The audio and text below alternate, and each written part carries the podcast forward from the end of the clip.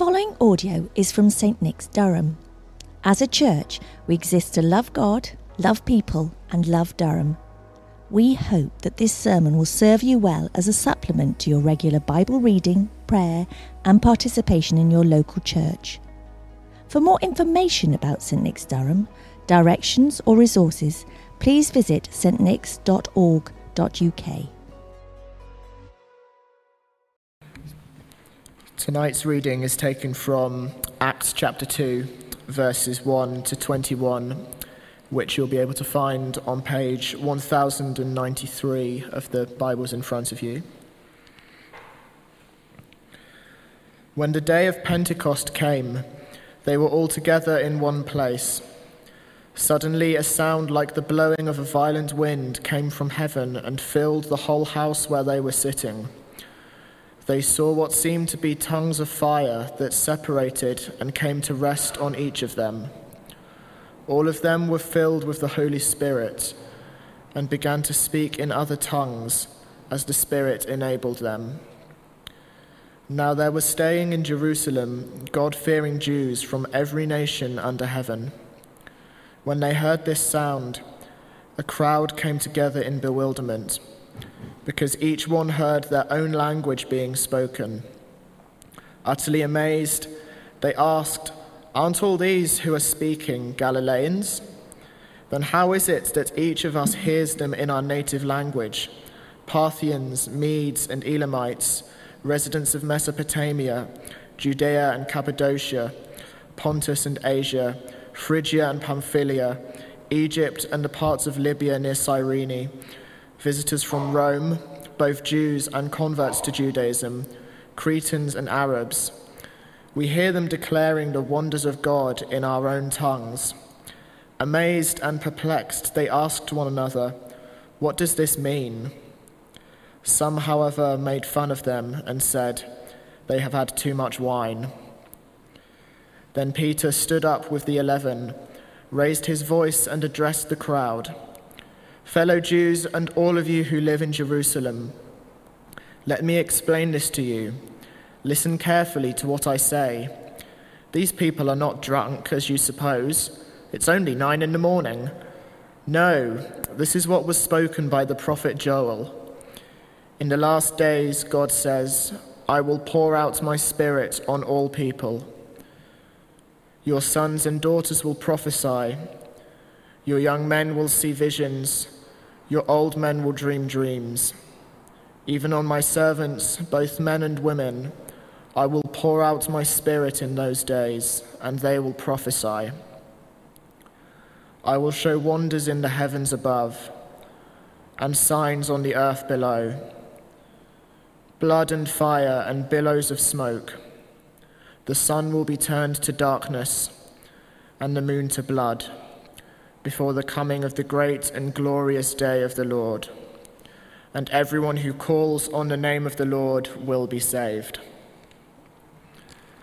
I'll pray for Claire as she comes up. Father, I thank you for Claire, and I say, I, I pray that you would send your Holy Spirit upon her and each one of us now as she comes to explain your word to us, and let the thoughts of all of our hearts and her speech be pleasing in your sight. Amen. Amen. Thank you, Tom. So, reflecting upon this evening's uh, Pentecost service, I was thinking about the journey that we have been taking through Paul's first letter to the Corinthians since the beginning of the year. Some of us asking, What's Paul angry about this week? Because the people of Corinth, having received the Holy Spirit and every good gift, as Paul says in his opening greeting, have quickly become stilted in their growth. For them, increasingly, we began to understand the Holy Spirit was something that they tried to possess, to own to use for their own advantage. But Paul knows differently, having had a dramatic encounter with Jesus when on his way to the city of Damascus. Paul has been changed from an angry man full of hatred for Jesus' followers to a man full of love and compassion for those who don't yet know their Lord and Saviour. His zeal for God is unabated, but he's now driven by entirely different emotions. It is the work of the Holy Spirit within him. Father Cantala, Cantalamessa is the twinkly eyed priest of the Alpha videos. So if you've been through Alpha or helped on an Alpha, you will know him as uh, the rather monkish Father Christmas looking guy who appears in the videos describing the Holy Spirit. Let's not diminish him. He's the Pope's personal preacher, a cardinal and theologian. But with characteristic twinkliness, Father Raniero says, Whatever the Holy Spirit touches, the Holy Spirit changes. It is entirely consistent with the character of the Holy Spirit that He is always the same and always doing a new thing. From the beginning of the Bible, we catch glimpses of the Holy Spirit, usually through people of faith receiving prophetic utterances designed to speak the word of God to the people in order to help them return again to Him. Because God is full of love and compassion and does not wish to see us lost in our sin, but in relationship with Him. Whatever the Holy Spirit touches, the Holy Spirit changes. In our reading of Acts, we see something of a gear shift. The Holy Spirit, as promised by Jesus to his disciples, arrives in force, visible through wind and fire in a closed room audible through multilingual witnessing, and the Church of Christ is born. Previously hiding and fearful, keeping themselves to themselves, the disciples are now expelled out into the open, where with courage and boldness, Peter takes the lead. Gone is the bumbling fool who says the wrong thing in the wrong moment, as we see in the Gospels.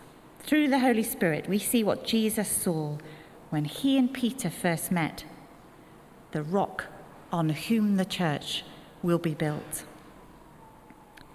It's an event, Pentecost, it is an event in history that has last days consequences for the whole world. This move of the Holy Spirit is intentionally rippling out the church beyond a room beyond the 12, beyond the 120 so believers that are gathered in Jerusalem, to people in every region of the known world at this time. That long list of difficult place names and people, well done, Tom, for reading them so well. They let us know that this move of the Holy Spirit will spread the church as far afield as parts of Africa, Turkey, and Europe as well as throughout the Middle East. God is not to be contained or possessed or manipulated for human advantage. God has already given us everything through the death and resurrection of his Son Jesus. And now, to confirm his love and compassion for us, the care of the shepherd is to return his lost sheep to the fold. So here is the power of the Spirit, set loose to work in all people, in all nations, everywhere. Everything the Holy Spirit touches, the Holy Spirit. That doesn't mean the Holy Spirit only acts now as he did back then. Any church historian will tell us that An outpouring of the Holy Spirit will be characteristically in keeping. We will recognize the Holy Spirit, but each time, whatever the Holy Spirit does will look slightly different to what has gone before. And what every church historian will tell us is that all new works of the Holy Spirit are precipitated by a movement of prayer. This is why we join in with Thy Kingdom Come each year, spurring one another on in prayer for those we know who don't yet know Jesus. This is why we hold church prayer meetings each month, because as Peter so boldly declares, we also want everyone to know everyone who calls upon the name of the Lord will be saved. The Holy Spirit is not a trinket, a trophy, or someone to trifle with, but the triumphant power of God with us and in us, working through us, forever for us, looking to bless us. The Holy Spirit is here to challenge and change through his truth and power because God loves us. Those were a few of my thoughts as we uh, drew, draw one series to an end, celebrate the birth of the church, and prepare to move into some gospel following on from this week. Thank you for listening to the St Nick's Durham podcast. If you'd like to hear more sermons and teaching like this, then subscribe wherever